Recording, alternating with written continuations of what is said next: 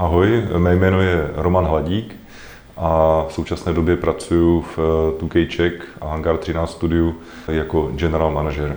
Když bych měl popsat, eh, jak to celé začalo, vlastně moje kariéra, nebo jak jsem se dostal eh, ke hrám, tak eh, budu muset začít opravdu v dávné minulosti a nejsem si jistý, jestli všechny ty informace budou opravdu přesné, protože je to tolik let, že ne všechno si pamatuju úplně jasně. Každopádně něco jako hry mě asi fascinovalo od dětství. Ještě v době vlastně před revolucí, kdy počítače běžně nebyly, tak jsme se setkali někde v nějakém kroužku s nějakýma prvníma hrama typu Sokoban a tak, který mě fascinovali. A potom vlastně těsně, těsně po revoluci jsme přemluvili rodiče, aby nám koupili první počítač, byl to Commodore 64, na kterým jsme s bratrem hrávali hry já si myslím, že už, už tenkrát jako mě to fakt eh, zaujalo natolik, že jsem i měl touhu něco tvořit eh, na tom počítači. Tenkrát to bylo poměrně obtížné, protože toho softwaru, na, nebo obtížný, existoval tam software na tvorbu třeba grafiky, to bylo to, čemu jsem se věnoval vlastně zpočátku. Eh, tak nějaký software jsem tam našel a zkoušel jsem vlastně vytvářet nějaký obrázky, když z dnešního pohledu samozřejmě to, ty, ty možnosti byly směšné, protože rozlišení bylo malé Zrovna na tom Commodore 64 eh, nebyly ani pixely čtvercový, když jste chtěli dělat v barvách, ale byly to obdelníčky. Tuším, že s rozlišením 256 na 160, těch 160 bylo na šířku a asi 16 barev. A v tom, v tom softwaru tenkrát eh, vlastně taky běžná výbava počítačů eh, nebyla myš, takže když jsem chtěl něco tvořit, tak to bylo joystickem. I to bylo trošku jako krkolomný, řekl bych v té době. Nicméně to byly takové první pokusy, potom, eh, potom vlastně časem, eh, časem vlastně eh, jsme doma měli už první PC 386, kde už ta tvorba byla malinko asi jednodušší, už samozřejmě se dalo dělat s myší a tak dále. Já jsem v té době vlastně začal studovat na střední škole v Turnově. Původně, můj původní obor je zlatník, stříbrník. A pořád vlastně ty, eh, ta tvorba nebo ten počítač a tak eh, stále mě to k tomu táhlo. Takže vlastně i eh, v té době jsem hrával hry, četl jsem Excalibur, zkoušel jsem něco tvořit a tenkrát vlastně začaly vycházet takové pobídky od Petra Vochosky, už tenkrát, já myslím, že to ještě byl Vochoska Trading v té době. Mně bylo 15 let vlastně a byl jsem, já nevím, v prváku, druháku na té střední škole. Tak začal vlastně schánět ty nadšence, ty vývojáře, kteří by to chtěli zkusit. V celý naší naivitě tenkrát, já vlastně jsem se potkal s Danem Vávrou na střední škole a oba dva jsme měli podobné zájmy. Oba dva jsme se tenkrát ozvali Petru Vochoskovi a Petr Vochoska vlastně fungoval v té době jako takový spojovatel těch, těch nadšenců, kteří to chtěli zkoušet, takže v té době vlastně Dan Vávra se dostal do nějaké skupiny lidí, eh, kteří dělali na Amigu. A já, protože jsem měl PC, tak eh, mě skontaktoval s programátorem, který mu bylo 14 let a dělali jsme vlastně na naší první hře. Eh, bavilo mě to hrozně moc tenkrát, i přestože já jsem vlastně ten počítač neměl na internátu, mohl jsem dělat jenom o víkendech, data jsme si vyměňovali na disketách, které jsme posílali poštou, normálně v papírové obálce, Eh, jsme si vyměňovali vlastně eh, grafiku a verzi hry. Ono je těžko, těžko říct, jestli se tomu dá říkat hra, protože my jsme vlastně neměli žádný eh, herní design, tam vlastně nebyly prakticky žádný herní mechaniky, to byl víceméně spíš engine, takový jako pokus o, nebo respektive v té době v té době vlastně byly takový 3D enginy bez, bez korektní perspektivy a tak, tak ten Vláďa Kavan, myslím, že se jmenoval, tak dělal tenhle ten engine. Eh, já jsem do toho dělal nějakou grafiku, nějaký sprite, eh, zkoušeli jsme i nějakou, i nějakou animaci. Eh, nicméně to byly fakt amatérský pokusy a v podstatě od začátku to bylo odsouzený k neúspěchu. Ta hra nemohla nikdy víc, myslím, v té době. Ale bylo to velký dobrodružství, bylo to zajímavé, je to vlastně něco, co mě určitě poznamenalo na celý život, tady ta zkušenost. Pak to vlastně tak nějak protože jsme opravdu nebyli schopní eh, tady tím způsobem to dotáhnout do konce, tak to eh, víceméně skončilo třeba po roce eh, jakéhosi úsilí. Další, další takovou věcí potom možná bylo, když se mi Petr Vochovská ozval, že by potřeboval udělat pár obrázků do textové hry, vlastně jenom jako úvodní obrázek, obrázek na konec hry a tak, to se jmenoval, myslím, Smrtelná hrozba. Já se obávám, že tady o té hře nikde nic nikdo už nenajde dneska. Já jsem sám nevěděl, já jsem vlastně vyrobil ty tři obrázky, poslal jsem je Petrovi, měl jsem slíbených 500 korun za to. A ty jsem vlastně tenkrát nedostal. Tak jsem si myslel, že ta hra vlastně nevyšla, že, eh, že, se, že vlastně nebyla dokončená nikdy. Nicméně já jsem ji potom našel. Někde jsme byli v Praze v nějakém obchodu a našel jsem tam takovou zaprášenou krabičku mezi eh, těma vyprodávajícíma se hrama. A tohle to tam opravdu leželo, takže ta hra se nějakým způsobem na trh dostala, ale opravdu ji asi nikdo nezná.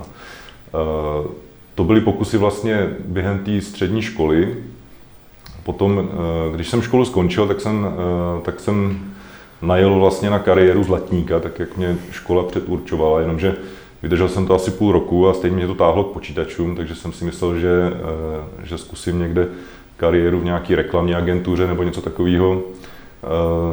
Zase ve svý najdítě tenkrát jsem opustil tu práci v tom zlatnictví a myslel jsem si, že mě všude uvítají s otevřenou náručí, což byl velký omyl.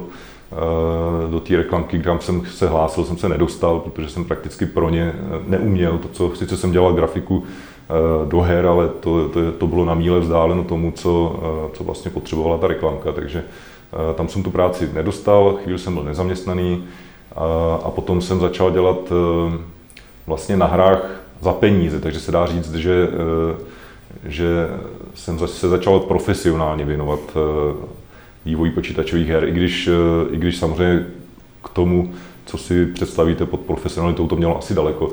Pracoval jsem z domu, pracoval jsem pro firmu Signum, eh, která v té době dělala eh, nebo vydala několik her. Dělali jsme na, dělali jsme na adventuře, já jsem dělal grafiku, pozadí vlastně, já jsem tam nějakou animaci. Ta hra taky nevyšla nakonec, taky se nám nepovedla dokončit. A jediný vlastně, co, eh, co, co potom jako eh, se dostalo na veřejnost tady z toho mého působení eh, pro firmu Signum, tak, tak byl úvodní obrázek, nebo spíš box art ke hře Edna. To byla taková arkádovka vlastně a tenkrát mě, myslím, že Tomáš Šalamon, abych se nespletl ve jménech, než jsem si jistý, zavolal, že, že potřebuje asi za týden vyrobit obrázek na tu krabici. Já jsem tenkrát vlastně jako udělat, udělat obrázek, který by obstál rozlišením na, na tisk, tak já jsem na to neměl úplně vhodný počítač, takže ve Photoshopu jsem pracoval maximálně asi se dvěma vrstvama, neměl jsem tablet, takže všechno bylo dělané myší a tak dále, ale nějakým způsobem to prostě vzniklo. To byl jako můj příspěvek do druhé vydané hry, dá se říct asi, eh, i když velmi malý příspěvek. Já jsem se tenkrát ani s lidmi, kteří dělali na Edně, neznal, Nicméně eh, spoustu z nich jsem potom potkal vlastně eh, v mém působení dál eh, v herním vývoji. Teď nevím, co to bylo přesně za rok, jestli 90, 1997 nebo 8 právě Petr Vochoska začal formovat Illusion Softworks studio v Brně, a vlastně to bylo v době, kdy už, kdy už byla rozjetá práce na Hidden and Dangerous. Já jsem vlastně ještě dělal taky vzdáleně pro Petra Vochosku, když jsem skončil v Signum. To bylo už na nějaký takový 3D eh, předrendrovaný hře. Několik měsíců jsme na tom dělali, ale to byla taky taková zvláštní spolupráce. Ale potom, potom právě Petr eh, začal, eh, začal vlastně schromažďovat ty lidi, který znal z minulosti do Brna takže se mi tenkrát ozna, ozval vlastně s tím, jestli nechci jít eh, do Illusion Softworks do Brna. Eh, u mě měl takový vroubek, protože ta textovka, která, kterou jsem pak objevil v obchodě, tak eh, on mě těch 500 korun nikdy nezaplatil, takže, nebo nezaplatil do té doby. A já jsem mu říkal, že dokud mě nedá těch 500 korun, tak do Brna nepůjdu. takže Petr za mnou tenkrát přijel do mého rodného městečka, do Nechanic a tu pětistovku mě tam dal. Tím jsme tím jsme urovnali spor a já jsem se rozhodl, že to půjdu zkusit. Eh, pamatuju si, že eh, otec mě tenkrát říkal, že si myslí, že budu brzo zpět. tak už je to, eh, nejsem si jistý, ale asi 22 let, co jsem v Brně. A vlastně jsme přijeli do Brna, tenkrát, tenkrát jsem nově Illusion Softworks stěhoval do kanceláří v Husovicích, kde měl Petr pronajatý, myslím, že dvě nebo tři patra v Činžáku v jednom z těch pater byl právě tým pracující na Hidden Dangers. Nejsem si jistý, kolik lidí tam bylo, ale z dnešního pohledu hrozně málo. Ten tým byl, já nevím, 6-7 lidí maximálně asi, kteří dělali na Hidden Dangers. A vlastně Petr potřeboval si myslím v té době, aby Illusion Softworks způsobil trošku jako větší studio, proto nás vlastně svolal. Možná chtěl investovat, sehnal, já myslím, že už tenkrát vlastně byl jako investor pro Illusion Softworks Cash Reform Group. Takže šlo asi o to rozšířit působnost toho studia a zároveň v té době vlastně se scháněl vydavatel pro, pro Hidden Endangers a my jsme tak trochu měli za úkol dělat křoví.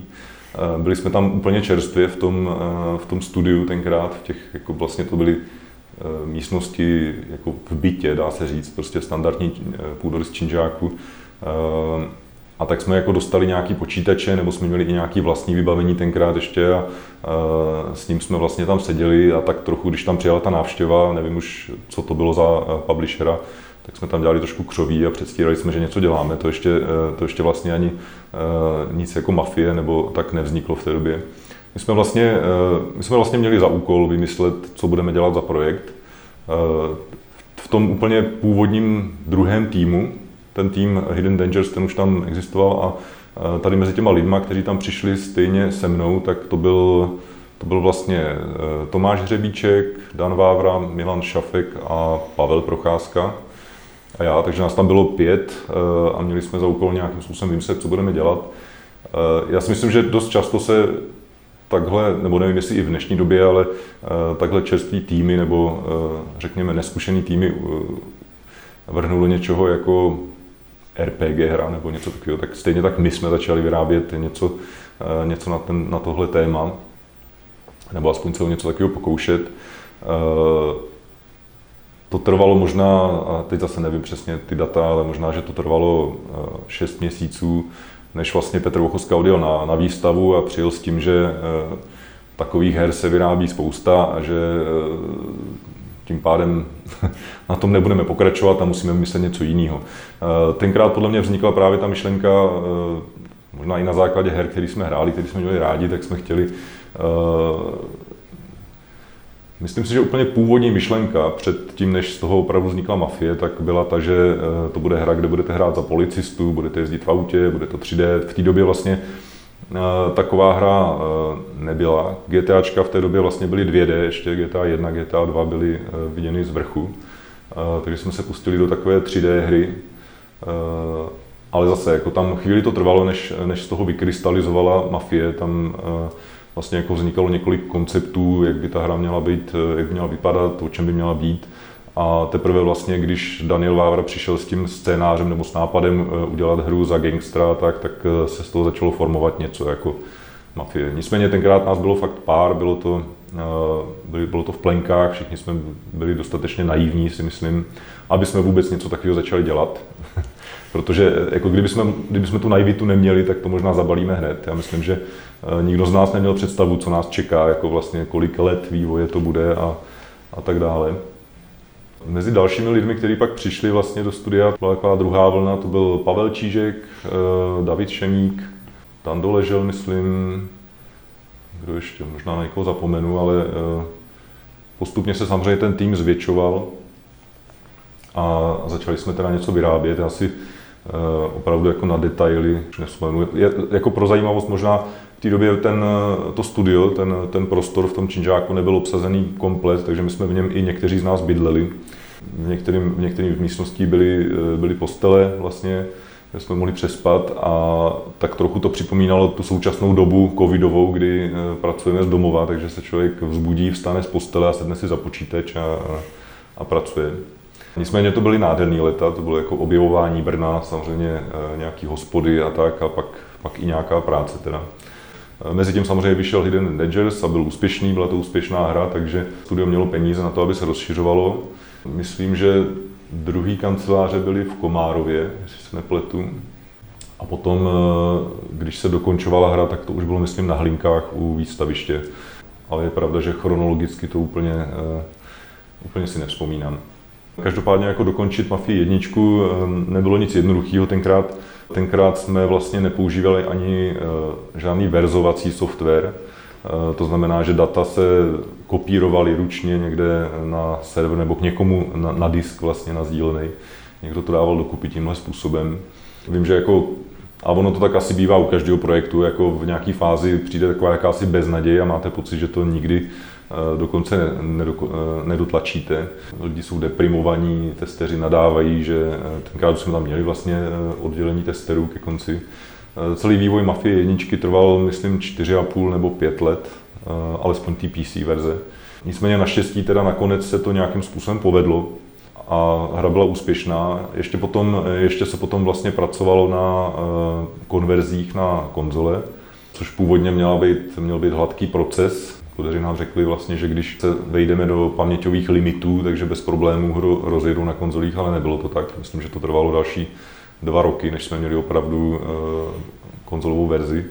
A z dnešního pohledu tam byly některé strašné věci, jakože neměli jsme streaming dat, takže Eh, například, eh, teď nevím, jestli to bylo na, jestli to bylo na obou konzolích, nejsem si jistý, ale tam byl loading.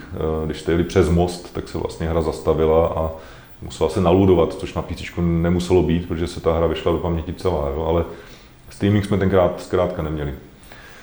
Takže naštěstí i, ty, i, na, i na těch konzolích vlastně hra uspěla, takže bylo našlápnuto na další díl. Myslím, že ještě jsme chvíli Eh, zvažovali nějaký, eh, nějaký datadisk nebo něco takového, ale nakonec toho sešlo. A vlastně eh, Dan Vávra vyrobil nebo sepsal scénář na Mafii 2. Jak to celé začalo? Tam my jsme tenkrát, tenkrát jsme se chtěli odpoutat od našeho engineu. Chtěli jsme něco, co už je na trhu jako hotový engine. Měl to být renderware, jenomže my jsme vlastně hru chvíli vy, vy, vy, vyráběli na renderwareu, ale eh, v, nějakým, v nějaký chvíli vlastně jako, a teď nevím, jestli to, jestli to koupilo EA nebo uh, nějaká z větších eh, společností. EA, EA to bylo, no, to říkal ten Michal Blažek, že to koupili EA. No. Tak, takže EA koupilo vlastně renderware a uh, tím pádem nám skončila podpora, neměli jsme jistotu, jestli, jestli dokážeme hru na, uh, na tom engineu vydat. A to jsme už za sebou měli možná, zase nevím přesně, rok, rok a půl, možná dva vývoje a museli jsme vlastně jako zvážit, co s tím. Tenkrát, myslím, přišlo i rozhodnutí, že, e, že protože se vývoj protahoval, že půjdeme na novou generaci konzolí a e, novou generaci hardwareu na PC. Změnili jsme, změnili jsme vlastně engine, e, použili jsme engine, který vyvíjel, vyvíjelo studio v Praze pro jinou hru, na, pro Illusion Softworks vlastně. Ale ten engine byl taky v plenkách, takže jako tam, tam ještě byla dlouhá doba, než, nebo spousta věcí, které bylo potřeba dodělat, dokončit, dotáhnout to do konce a skoro bych řekl, že nám se to stává pravidelně, že děláme na engineu, který není dokončený, že, že vlastně děláme na základech, který se nám mění pod rukama, tak to samozřejmě tomu vývoji úplně nepomáhá. Na druhou stranu jsme většinou schopni si ušít ten engine na míru, což může být výhodou pro ty hry. A navíc v té době, vlastně, kdy jsme se takhle rozhodli, tak neexistovalo něco jako Unreal nebo Unity, prostě engine, které by byly opravdu použitelné.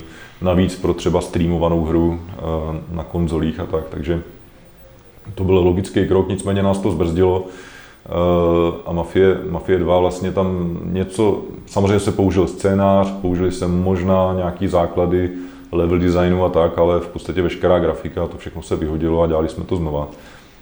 Ono taky potom, když se podíváte, eh, kdy vyšla Mafie jednička, kdy vyšla Mafie eh, dvojka, tak mezi tím je, myslím, 8 let, což je naprosto neuvěřitelný. Eh, ono, ono to bylo možná taky tak, já mám pocit, že když jsme uspěli s Mafií jedničkou, tak jsme všichni nabili dojmu, že teď už to teda umíme, že už jsme ti profesionálové a jako vrhli jsme se po hlavě do dvojky a zjistili jsme, že tak jednoduchý to není, že se mezi tím jako vyvinul hardware, hry se někam posunuly a tak, bylo potřeba prostě jako vyrobit mnohem kvalitnější produkt, eh, lepší hru. A bylo to zkrátka náročný tenkrát. Ono to, ono to vlastně bylo taky tak, že eh, ještě před vydáním Mafie 2 už, už probíhalo jednání mezi Illusionem a 2K Games o prodeji firmy. Já myslím, že to od začátku byl cíl právě třeba toho investora Cash Reform Group vybudovat prakticky ze startupové firmy fungující studio, což už jsme byli. V té době, v té době vlastně jako to nebyla jenom mafie, ale dělalo se na dalších hrách, jako je Hidden Edges 2, vznikaly studia ve Zlíně, na Slovensku a tak, takže firma byla poměrně veliká. A těch pokusů asi eh, firmu prodat bylo víc a nakonec teda jeden z nich dopadl. Eh, zase si nespomenu asi přesně na datum, jestli to bylo 2007 možná. Dejme tomu asi, eh, asi dva roky před vydáním Mafie 2. Tak my jsme za sebou možná měli už něco jako vertical slice, to znamená funkční ukázku hry, Nicméně to většinou ještě bývá jako od, od vydání dost dlouhá cesta, protože to, co vám funguje na jakýmsi prototypu, neznamená, že bude fungovat na všech konzolích a ve větším měřítku tak hladce. Eh, většinou, většinou pokulhává výkon té hry, takzvaný performance nebo FPS. Respektive, když došlo k té akvizici vlastně z 2K Games, tak 2K Games mělo představu, že hra vyjde dřív, eh, ale ano, trvalo nám to ještě další dlouhý dva roky, myslím, ta frustrace, jak jsem o ní mluvil, tak ta přichází opravdu vždycky na každém projektu. Tak stejně tak to bylo na Mafii, na Mafii 2, kde jsme eh, vlastně dost dlouho crunchovali na, na projektu. Eh, já jsem vlastně, eh, to jsem, to jsem zapomněl zmínit, na Mafii jedničce já jsem vlastně pracoval jako 3D grafik, dělal jsem na postavách, na Mafii, na Mafii 2 potom jsem fungoval jako lead artist a art director což je samozřejmě taky větší zodpovědnost a jako člověk tráví v práci spoustu času. Nicméně crunchovali skoro všichni eh, a trvalo to dlouho, opravdu. Byly to s nějakýma přestávkama, možná dva roky trvající crunche, což jako nikomu asi eh, nepřidá ani na zdraví, ani na morálce. Takže opravdu jako z posledních sil si myslím, že jsme Mafii 2 dokončili. Mafie 2 potom, když vyšla, tak eh, si myslím, že v době, kdy vyšla, tak nebyla úplně nejlépe přijata. Tam jako určitě byla kritika, ze strany eh, hráčů, že jsme něco ze hry vyhodili, eh, že eh, ve městě vlastně není moc co dělat v tom prostředí, že to nefunguje jako open world a tak. Ono to, to, to je všechno pravda.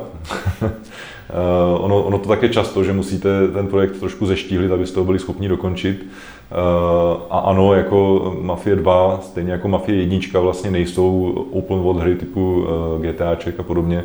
Eh, jde především o příběh a o nějaký zážitek eh, a to město a tak tam slouží prostě jako jakési pozadí pro, eh, pro tu hru. Možná, že jsme teda tím pádem nevyužili potenciál toho herního prostředí naplno, ale nebylo to v našich silách tenkrát. nicméně hra vyšla, myslím si, že, že s postupem času ji vzali fanoušci trošku na milost a a vlastně jako to hodnocení současný je eh, asi pořád lepší, než eh, když hra vycházela. Prostě eh, uživatelé nebo hráči byli trošku kritičtější, když, když hra vyšla. V podstatě potom v těch DLCčkách je trošku vidět, co jste museli vyříznout, že dobře v těch DLCčkách mi připadá, že jsou některé věci použité, že vlastně třeba ty stanice metra tam jsou jakože v jedné misi. To je, to je a... možný, že se zrecyklovala nějaká grafika, ale jako nebylo toho, nebylo toho moc, že tam samozřejmě pak vzniklo třeba uh, Joe's Adventures, který bylo jako úplně no, nová lokace vlastně kolem nějakého toho jezera, tak tam to nebyly vystřížené věci, to byly prostě nové věci. Jo. Takže hmm. možná, že, možná, že tam jsem tam nějaký warehouse prostě, nebo ta zastávka toho metra, hmm. možná byly eh, původní grafikou, která měla být Mafia ale to je, to je vlastně jako s tím, co jsem popisoval předtím, jako když se dělá na hře, když děláte na projektu, tak jsou na začátku velké ambice a potom, aby, aby se to dalo dokončit, aby jsme to jako v tom množství lidí, kteří byli k dispozici, zvládli dokončit, tak se musí některé věci prostě oželet. Jako to, je, to si myslím, že probíhá u každého projektu, u každé hry, na který jsem dělal, vždycky jako je potřeba si potom rozumně říct, co, co v té hře musí zůstat a co, a co nemusí, aby vůbec bylo možné tu hru dokončit. Takže uh, Vím, že třeba u eh, Mafie dvojky eh, v médiích eh, právě kolují takové informace, jako že, že jsme toho museli hodně vyřezat, že, že scénář není podle Dana Vávry a tak, a tak dále. To jsou, to jsou pravdy částečně. Někdy prostě jako pokud jsme nezvládali něco dokončit, tak ano, muselo se to, muselo se to ze hry odstranit vlastně, aby hra mohla vyjít. Scénář si myslím, že je tak z 95% podle Dana Vávry. Ano, závěr se měnil, ten nebyl podle, podle toho, jak ho chtěl Dan. Dan původně chtěl, myslím, asi tři různé konce, ale zase právě kvůli tomu, aby jsme hru dokončili včas, tak došlo prostě k nějakým úpravám. Ale jak říkám, asi 95% scénáře je ten původní, který napsal Dan. Možná dialogy prošly nějakou amerikanizací a tak dále, ale to je asi pochopitelný. Jako v době, v době, kdy eh, vznikla Mafia 2 už pod 2K eh, Games, tak samozřejmě ambice byly, aby hra vyšla i na eh, americkém trhu, aby oslovila hráče tam. A i proto vlastně jako třeba právě ty dialogy bylo potřeba nějakým způsobem upravit, tak aby, aby, aby Američanům nezněli zvláštně. To si myslím, že my to známe taky, když potom Američani natočí film o České republice a odehrává se na Slovensku, tak nám to přijde taky zvláštní. Eh, úplně stejně to může být eh, u eh, hry, která se odehrává v Americe a dělají Češi. Vlastně mícháme věci dohromady, aniž by to z jejich pohledu dávalo smysl, takže občas je potřeba nějaký takový zásah od rodilého Američana, aby nám řekl, jak to má být.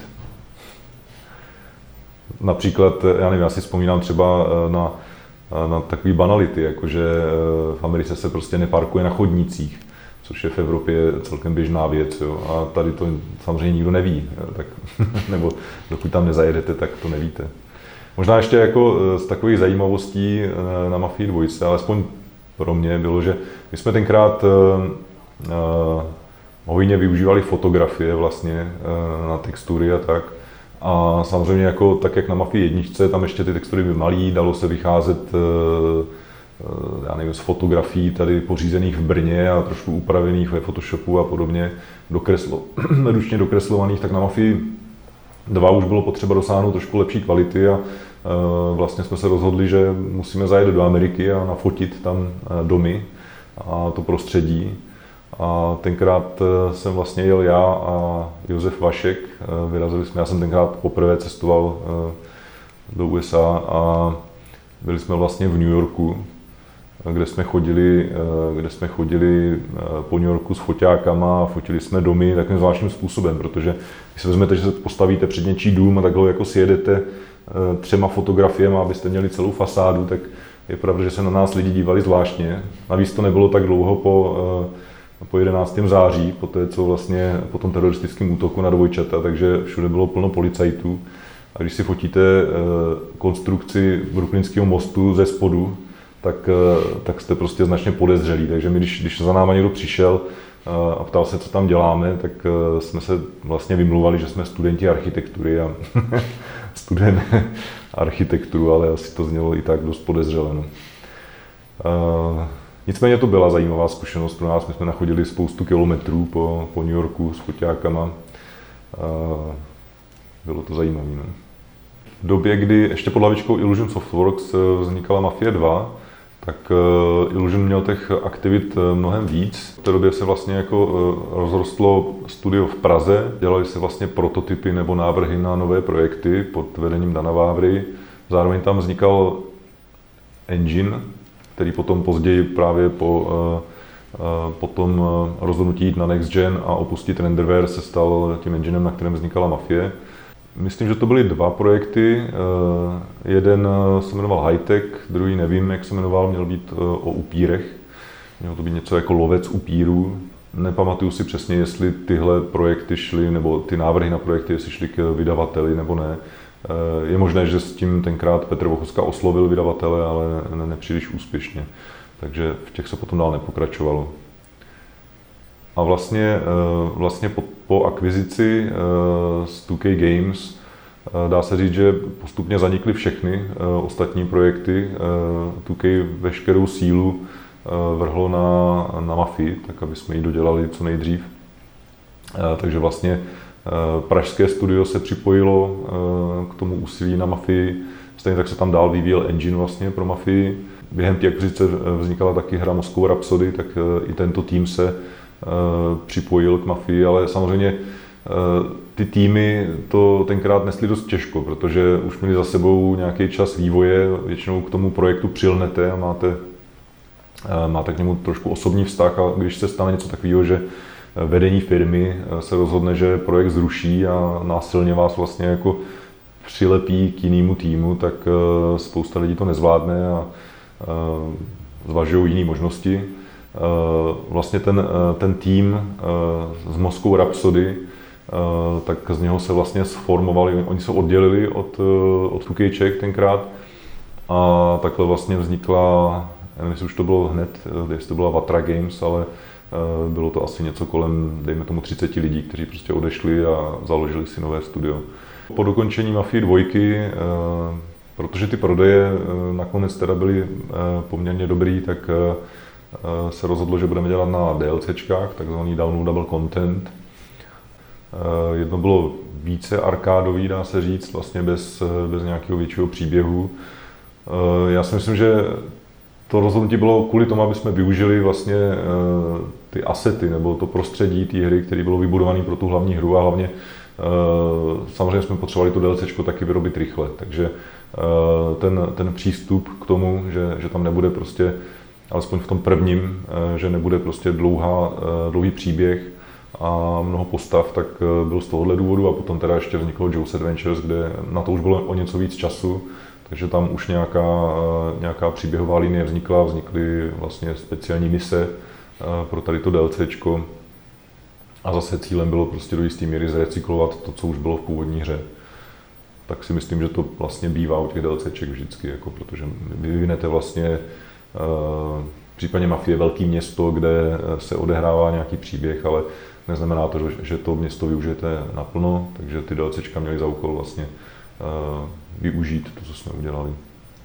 Pak se teda rozhodlo, že eh, budeme dělat na Mafii 3. Já myslím, že už v době dokončování Mafie 2, nejsem si teďka jistý, tak už Dan Vávra pracoval vlastně na nějaký představě o Mafie 3. Eh, v tom si myslím, že ještě pokračoval i po vydání Mafie 3, stále, stále vlastně pod 2K Games. Nicméně tam nedošlo k shodě. Vlastně to, co chtěl Dan, eh, nevyhovovalo publishingu. Takže nakonec, nakonec to vlastně vyústilo v to, že Dan odešel a vlastně se hledal další kreativní direktor nebo někdo, kdo by vlastně udal směr Mafii 3. Těch lidí se vystřídalo několik na Mafii 3.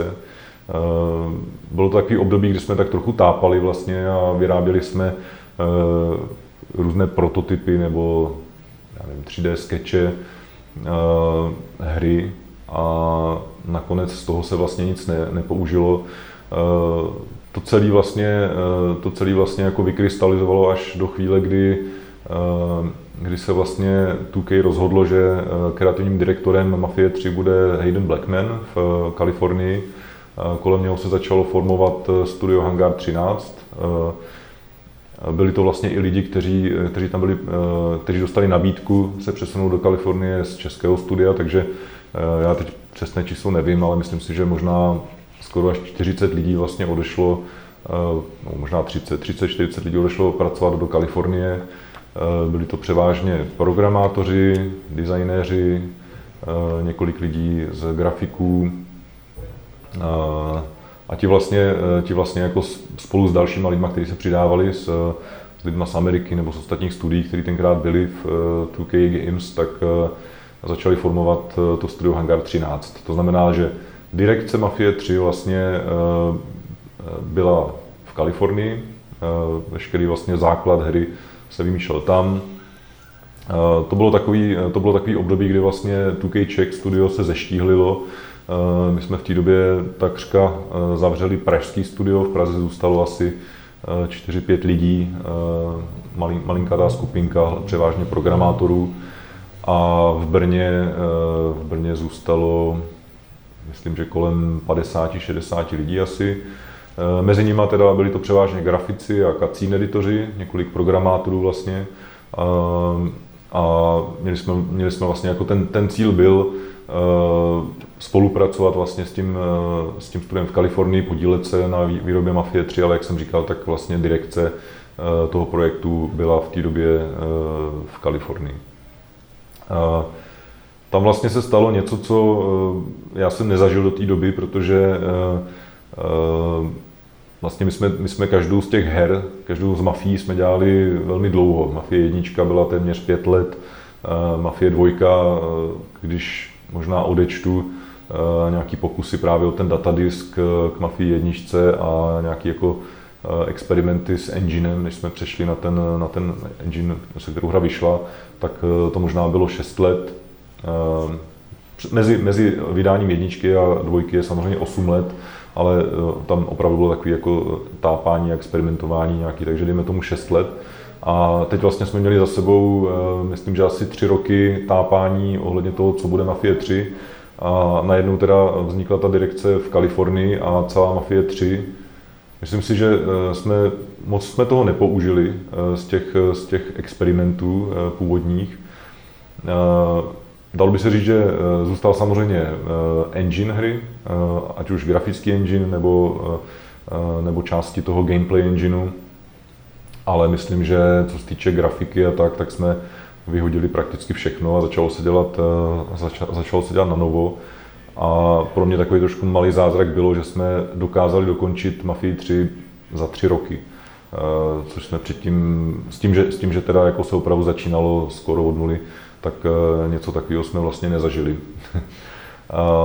na, to, na to, že to byla vlastně jako největší mafie, kterou jsme udělali, opravdu velký projekt, v té době vlastně jsme taky začali více využívat outsourcing, protože nebylo v našich silách to zvládnout všechno interně. Eh, outsourcovali jsme už i předtím na Mafii 2, ale v malém měřítku. A to, co jsme zažili vlastně eh, na Mafii 3, tak byla úplně nová zkušenost, protože já nevím teď, jestli to dokážu popsat, ale možná, že 50% všech asetů ve hře bylo outsourcovaných. Outsourcovali jsme tady se studiama v České republice, Eh, Fanatic Games pro nás dělali, dělali jsme s rumunským studiem AMC, eh, nebo AMC, eh, dělali jsme se studiem na Ukrajině a tak dále. To byl, to byl takový jako, to je něco, jako kdybychom zařadili další rychlost při vývoji hry. Takže, takže to byla Mafie 3 řekl bych, ambiciozní projekt, který měl za cíl i oslovit víc právě hráče v Severní Americe, eh, víc vlastně rozvinout eh, open world a takové ty aktivity vlastně v tom městě, což si myslím, že se povedlo. Samozřejmě hře je vyčítáno to, že, eh, že má repetitivní gameplay, což je pravda.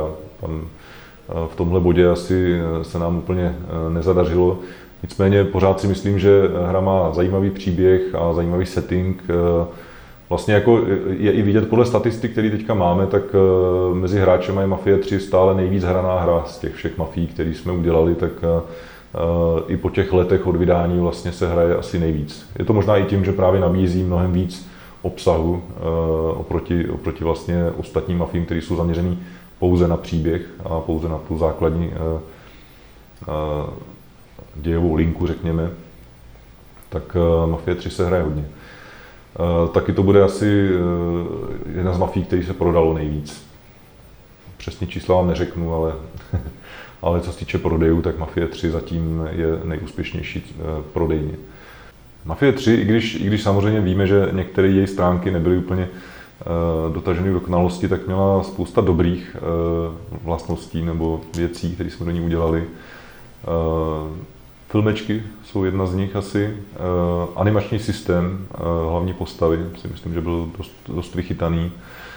A celkově asi rozloha toho prostředí, to, že se opravdu dalo, uh, dalo vejít kamkoliv, ne, nebylo tam takřka žádný omezení, povedlo se nám tam udělat uh, lodě a jízdu uh, po těch kanálech a tak.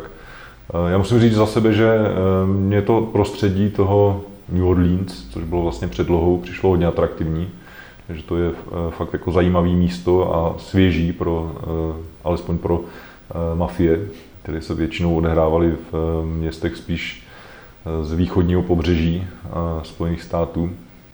Byť vím, že spousta lidí Mafii 3 nepovažuje za to, co mělo být gro mafie, tak já si myslím, že to tam bylo. Silný příběh, byť možná příliš proložený tou generickou gameplay, vlastně, kterou jste museli projít. Eh, zajímavý prostředí, zajímavé postavy a, a tak dále. U Mafie 3 jsme věděli už před dokončením, že budeme dělat DLCčka, takže eh, vlastně na jejich, na jejich tvorbu bylo dostatek času. Eh, I byli trošičku jinak zaměřený vlastně, byli zaměřený na menší hrací plochu, vznikly vlastně i nový, nový prostředí pro, pro DLCčka. Ty DLCčka byly myslím tři celkem a byli víc zaměřený na právě příběhovou, příběhovou linku, bylo tam méně toho repetitivního gameplaye a tak. Rozhodně si myslím, že stojí za to si je zahrát jako přídavek k Mafii 3. Ty vlastně vznikaly ještě možná, myslím, že poslední vyšlo asi půl roku po, po dokončení Mafie. Začalo se na nich dělat možná půl roku před eh, vydáním a poslední vyšlo eh, eh, půl roku po. A zase z našeho pohledu si myslím, že to byl úspěch, že jsme dokázali DLCčka o poměrně velkém rozsahu udělat ve velmi krátké době. Ono to vždycky, vždycky pomůže to, když děláte na uh, už vlastně vybudované technologie a tak. O tom jsem mluvil na začátku, že většinou jsme u Mafii pracovali na engineu, který byl rozpracovaný a tak a právě třeba u těch DLCček už jsme věděli, Eh, přesně, co si můžeme dovolit, co ten engine umí, co ne. Eh, to samozřejmě pomáhá při výrobě té hry.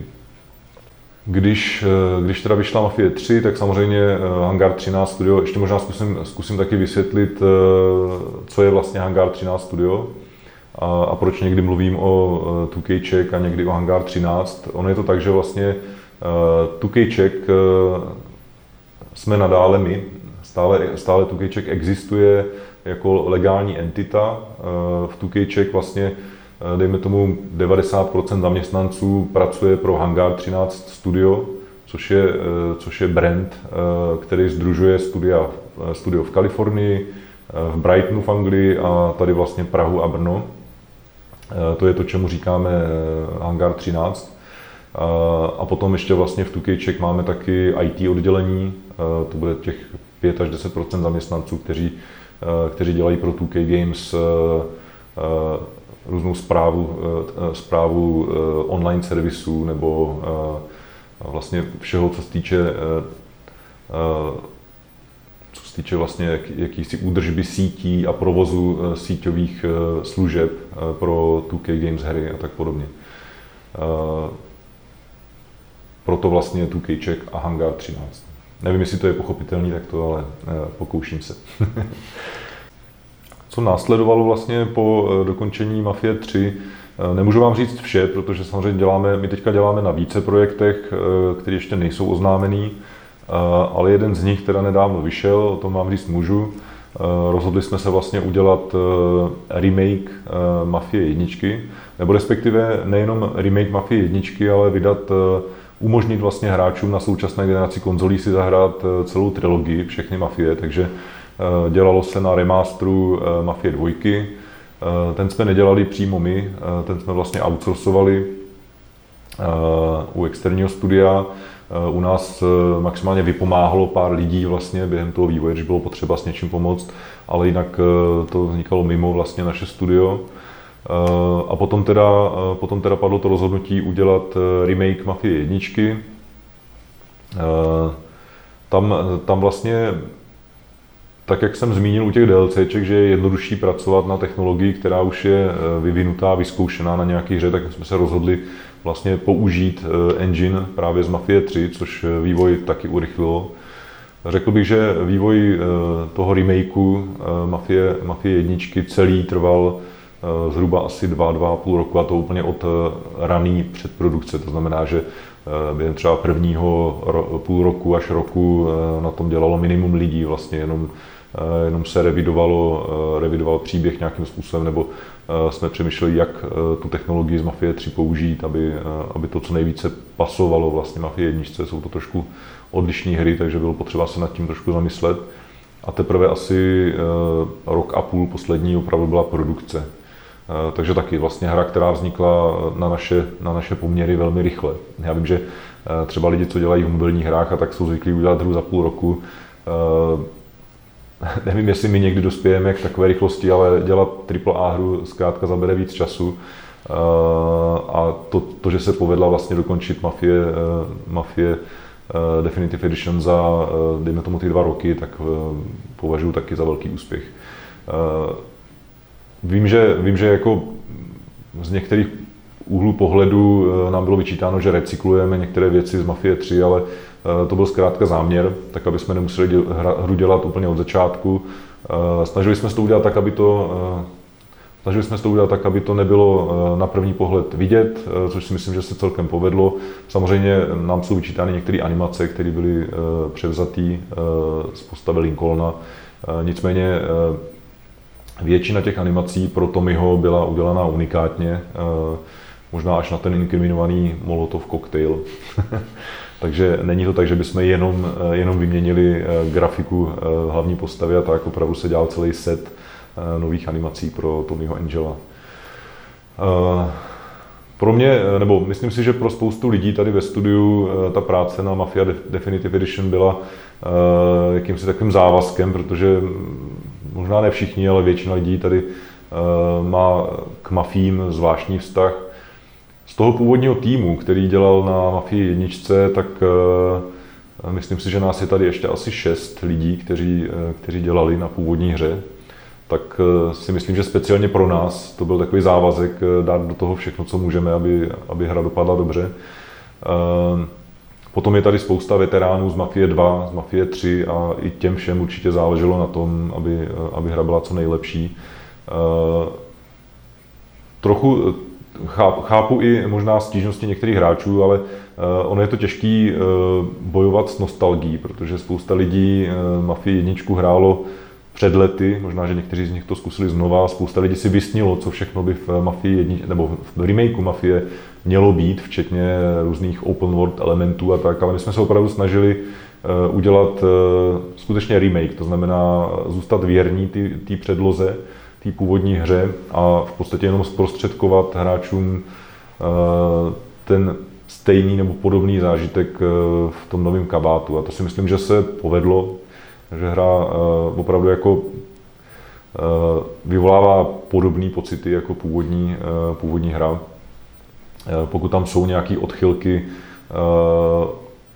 ve scénáři, tak si myslím, že spíš k dobru věci, že jsme se snažili rozvinout postavy vlastně Eh, tam, kde, tam, kde to trochu chybělo. Eh, možná některé situace z map, v původní mafie eh, už v dnešní době vyznívají naivně, takže samozřejmě tam taky došlo k nějakým úpravám. A, a zase to, co jsem možná říkal už u Mafie 2, tak bylo potřeba, aby, aby ty dialogy a tak všechno znělo přirozeně i pro, i pro Američany. Takže vlastně Eh, přímo, přímo Hayden Blackman dělal na úpravách scénáře, dialogů a tak dále, právě na rozšíření eh, té expozice některých postav. Kromě toho jste taky upravili poslední scénu, čímž jste ji víc spojili s Mafii 2 potažmo Mafii 3. To vznikalo taky tak eh, zvláštně, protože to vlastně vzniklo jako nápad, když se dělala dvojka. Samozřejmě jako když se dělala jednička, tak s tím nikdo nepočítal, že jo? A náhodou jako ty dva chlápci, co byli použití v jedničce, tak jakože s hodně přimouřenýma očima by se dalo říct, že to je uh, Vito a Joe, že nebyl tlustý, jeden hubený. a, a od té doby se to tam jako vlastně opakuje v těch mafích všude tady to téma. Jo? ty, bylo to bylo to i v Mafii 3 nějak zmíněný, nebo nějak to tam bylo na, našroubovaný? V Mafii, v Mafii 3 je jeden moment, o kterém potom všichni spekulují, že vlastně, že, že, že, že Joe je otec od Lincolna. A to, to, je, to, je, tak, to, je, tak, to je taková spekulace, kterou to, nikdy to nikdo asi, pořádně nepotvrdil. To tam asi záměrně není. Joe, ale, ale, Joe se tam objeví, když se tam no, objeví ten Leo no, Galant. právě, jako, jako, jako, jako, že ty na, na konci dvojky si myslíš, že je mrtvej a, na, a v trojce se tak jako myhne, že je živej jo, jo. a Lincoln tam zároveň, co si mluví, že měl nějakého italského otce nebo něco a tak na základě toho myslím vznikla taková spekulace. Jestli, ale... jestli to byl záměr, tak tohle fakt nevím. Jako, to se přiznám, že jsem ani s nikým neřešil, takže nevím. že by byl Joe. No. to fakt nevím. To je asi hodně, hodně velká konspirační teorie. No, je, no, tak kolem Mafie jsou samé takové. Mafia Definitive Edition eh, samozřejmě byla spolupráce všech, všech eh, vlastně čtyřech studií, to znamená Kalifornie, Novato, Brighton, eh, Anglie a Praha a Brno. Ale je pravda, že to těžiště bylo v České republice. Hlavní designér projektu Mafia Definitive Edition je Alex Cox, který teda eh, eh, momentálně působí z Brightonu.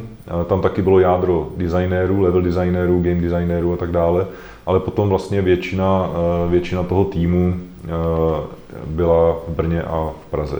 To znamená programátoři, kteří pracovali na engineu, někteří z designérů, valná většina grafiky, cutscén a tak vznikala v České republice. A kdybych, kdybych měl vlastně vzít to, co se dělo potom, nebo to, co, ten základ, který vznikal v Kalifornii, tak to, byl právě, to byly právě úpravy dialogů, audio, hudba a tak dále. Takže je to opravdu spolupráce všech těch Hangar 13 studií, ale s těžištěm v České republice. Ještě možná eh, zkusím něco dodat eh, k těm některým překážkám, které jsme měli ve vývoji. Eh, jednou z nich je samozřejmě pandemie COVID-19. Ta nás vlastně zasáhla těž, těsně před dokončováním projektu, v době, kdy už jsme měli naběhnout opravdu na optimalizace, debug a tak dále. Řekl bych, že díky našim ITákům, IT oddělení jsme byli velmi dobře připraveni na to, aby jsme eh, zbalili počítače a začali pracovat z domu, protože jsme museli vlastně velmi rychle eh, zavřít, nebo zavřít studio. My jsme úplně, úplně jsme studio nezavřeli nikdy, ale vlastně všem lidem jsme doporučili, aby pracovali z domu. Eh, díky tomu, že ta infrastruktura na to byla nachystaná, tak, tak to šlo, ale samozřejmě Eh, se všema těma obtížema, že někdo má doma děti, eh, který v té době nechodili do školy a tak dále, eh, nebo nemá úplně ideální místo pracovní doma. Naštěstí jako zase myslím si, že díky nasazení těch lidí a motivaci opravdu udělat dobrou hru, tak jsme to zvládli. Samozřejmě jsme si trošku zakrančovali, já jsem ještě nezažil projekt, na kterým by se nekrančovalo při dokončování, to, to opravdu ne. I když je to takový sen všech, všech producerů, manažerů a tak eh, udělat plán, díky kterému by se nemuselo krančovat, ale eh, já bych skoro řekl, že to je taková eh, lidská přirozenost si nabrat víc práce, než je člověk schopný zvládnout. A ještě k tomu jako na začátku to brát trošku na lehkou váhu, že ještě je času dost. A pak přijde, pak přijde vlastně ten moment, kdy je potřeba dokončit projekt a zjistíte, že ještě toho je potřeba udělat hodně. Navíc vyplavou na povrch věcí, se kterými jste nepočítali, takže to jsou většinou ty důvody, proč eh, nějaký crunch eh, musí být. Naštěstí na Mafia Definitive Edition nebyl, nebyl nějak extrémně dlouhý. Bylo to prostě několik měsíců, trochu zkomplikovaných tím, že jsme museli pracovat z domu. My jsme, naštěstí ta první vlna odezněla třeba během dvou měsíců a my jsme byli schopni potom alespoň část lidí pustit zpátky do, do kanceláře, takže někdy v tom červnu až srpnu jsme měli vlastně část lidí Eh, zase zpátky v kanceláři mohli opravdu pracovat eh, jako tým. Eh, to si myslím, že taky pomohlo. A naštěstí jsme to stihli před druhou vlnou, která zase způsobila to, že lidi pracují z domu. V Mafii Definitive Edition se objevily taky motocykly. To je něco, co my jsme jako toužili přidat motocykly už i do předchozích mafií, ale taky už jsem o tom mluvil, většinou ty ambice jsou velké a nakonec musíte prostě něco obětovat, tak eh, většinou eh, právě třeba motocykly byly na tom listu toho, co, co jsme museli obětovat. A naopak, aby právě bylo v Mafia Definitive i něco, něco nového, tak jsme se rozhodli vlastně motocykl dotáhnout, což se taky, myslím, povedlo celkem dobře. Mezi takový další a daleko teda jednodušší věci patří možná ten Noir mod, který vyšel v jednom eh, z těch pečů, vlastně, který vyšly těsně po vydání. A to je taky něco, co jsme chtěli ve všech mafiích. Černobílý mod. I když to není, eh, není to tak pracní to vyrobit, tak přesto prostě většinou ty priority při dokončování projektu jsou někde jinde, takže eh, to nikdy nevzniklo a tentokrát eh, já si myslím, že už i, i vlastně tahle věc měla trochu na mále, ale našlo se prostě pár dní programátorů, eh, tak aby jsme to tam mohli udělat. No, je to, eh, já vím, že to není, eh, dá se vlastně přepnout do černobílého modu hra i v ovladačích grafické karty třeba, ale třeba na konzolích tohle neuděláte. Co mě nedávno překvapilo, našel jsem na YouTube video, kde někdo opravdu pustil Mafii na Mafia Definitive Edition na staré televizi. Opravdu jako na na C, CRT televizi, ale ještě takový tý prohnutý a tak a, a v některých těch kapcénách e, to skoro vypadá, jak kdybyste si dívali prostě na film pro pamětníky z, ze 40. let, takže to mě docela potěšilo, že to někdo takhle využil.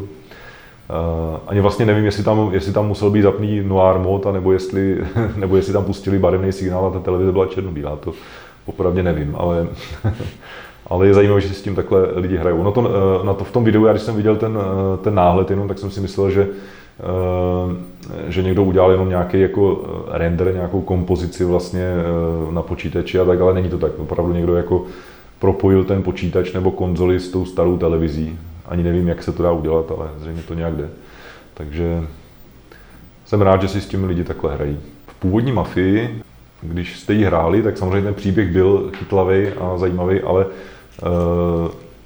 měli jste pocit, že celý ten gang Salieriho jsou asi tři lidi, kteří se scházejí uh, v baru. Uh, to je taky něco, co jsme se pak pokusili rozvinout tím, že tím, že vlastně bylo vidět, že se kolem pohybuje víc lidí, že ty postavy byly více exponované, že tam vzniklo něco jako je ta War Room Salieriho baru, kde byli prostě zabednění v období eh, těch válek gangů a tak podobně. Takže to je z našeho pohledu jako takový přirozený rozvinutí toho, eh, co vlastně už mohlo být v té původní mafii, aby to, eh, aby to vyznělo lépe.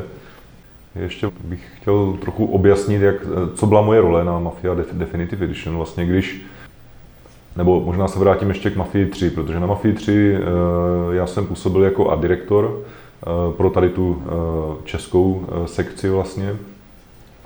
Art direktor byl taky David Smith v Novátu, který vlastně mě byl nadřazený na, na projektu na Mafii 3.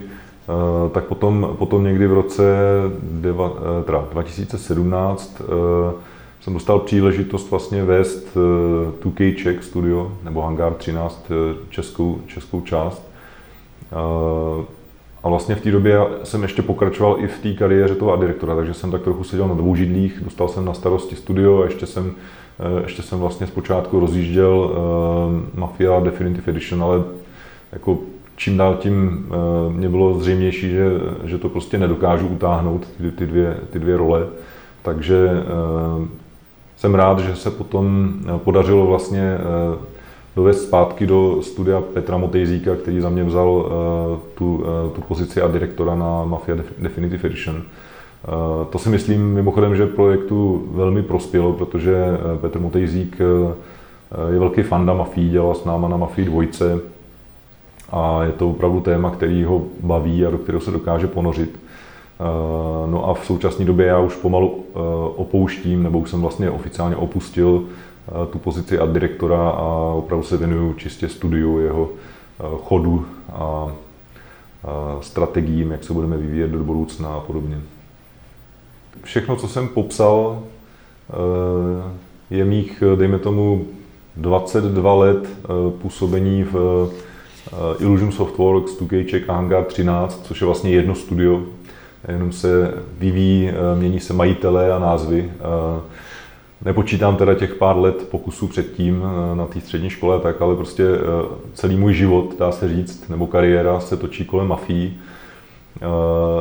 Až na, jednu, až na jeden menší pokus, kdy vlastně před asi pěti lety, to znamená 2014-15, přišel tenkrát Petr Mikša, kolega, producer tady z Tukejček, a Zangaru 13 s tím, že eh, se pokouší dělat eh, deskovou hru.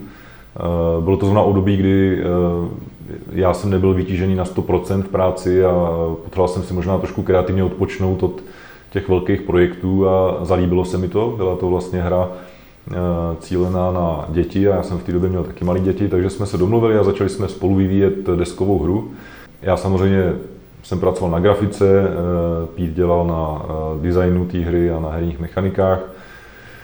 Musím říct, že mě to velmi bavilo, nicméně eh, zase podobně jako s ostatníma projektama, to je vždycky ty, ta představa na začátku je jiná, než jak se to pak ve skutečnosti odvíjí. Na počátku jsme měli oba dva pocit, že třeba za rok budeme mít tu deskovou hru hotovou, přestože jsme to dělali jenom po večerech. Trvalo nám to tři roky. Tři roky jsme pracovali na deskové hře, Eh, asi z těch třech let asi rok trvalo testování, kdy jsme objížděli různé festivaly deskových her a nakonec teda hra vyšla v roce 2017, jmenuje se Karak, vyšla pod Alby a zdá se, že je docela oblíbená u dětí, takže že stále ji můžete najít na trhu, prodává se. Udělali jsme ještě jedno rozšíření, eh, Karak Regent a pro mě osobně to byla opravdu osvěžující zkušenost, protože ve dvou lidech děláte na hře, kde máte opravdu velký vliv na to, jak ta hra bude fungovat, vypadat. Vlastně ve dvou lidech rozhodnete všechno kolem projektu. Je to úplně jiná zkušenost, než co jsem zvyklý z eh, videoher, kdy to dělá obří tým a ten váš příspěvek je relativně malý vlastně na, na tu hru. Je to eh, opravdu jako týmová práce, kde nemůžete mít ambice, že změníte všechno. Tak u té deskovky eh, to bylo jinak a musím si říct, že doufám, že to není poslední desková hra, kterou jsem dělal, protože to opravdu byl jako osvěžující zážitek. I když to pak člověka stojí nějaký čas navíc, který by měl věnovat rodině a tak, děkuji, že rodina to se mnou vydržela.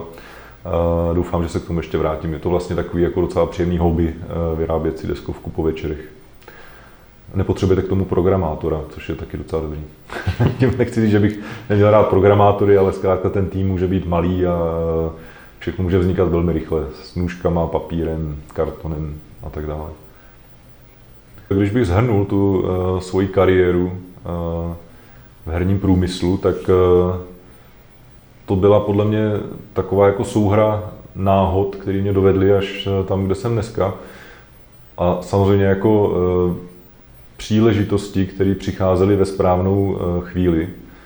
Jsem hrozně vděčný tomu, že vlastně Petr Vochoska tady tenkrát e, vůbec rozjel herní průmysl, protože vlastně Illusion Softworks e, byla jedna z těch prvních firm, které tady vznikly. A, a tenkrát to byl obrovský risk. Nemyslím si, že by tomu příliš lidí věřilo, že, eh, že se dají vyrábět hry v České republice a ještě v takovém měřítku. Eh, takže já jsem opravdu hrozně vděčný za to, že, že ta příležitost přišla nějakou chvíli, eh, že jsem teda asi byl na správném místě a že zatím vlastně herní průmysl v České republice funguje dál. Je tady spousta dalších nových studií a zajímavých projektů, které se dělají. Doufám, že to tak vydrží i do budoucna. Chtěl bych nějakým způsobem i vlastně mladým lidem, lidem umožnit podobný, podobnou zkušenost. I proto vlastně jako já osobně se angažuju v herním klastru, což je uskupení lidí, kteří jsou ze školství, z herních firm, je tam Jakub Bedeč, eh, který organizuje herní konferenci tady v Brně a společně se snažíme nějakým způsobem zlepšit to prostředí pro eh, herní průmysl tady v České republice nebo i eh, lokálně vlastně v tom našem okolí. A to znamená, že spolupracujeme se školama, umožňujeme stáže studentům, Měli jsme vlastně v Tukejček eh, pedagogy na stážích, to znamená, že pedagogům ukazujeme, jak děláme hry, aby to pak mohli dál předávat tady tu zkušenost. Jezdíme s přednáškama po školách, kde se snažíme namotivovat studenty k tomu, aby, eh, aby se začali víc zajímat o eh, herní produkci nebo tvorbu her. A myslím si, že se to daří. V poslední době vlastně se nám povedlo zaujmout trochu víc i vlastně lidi z Jihomoravského kraje, z města Brna eh, a dochází eh, k blížší spolupráci, eh, vznikají nové obory na středních školách.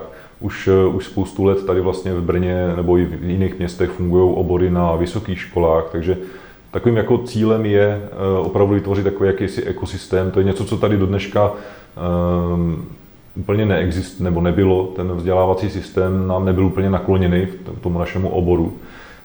Takže když potom hledáte eh, kandidáty nebo lidi eh, do týmu, tak se musíte spojit na to, že to jsou lidi, kteří to sami naučili, nebo, eh, nebo hledáte v cizině a tak dále.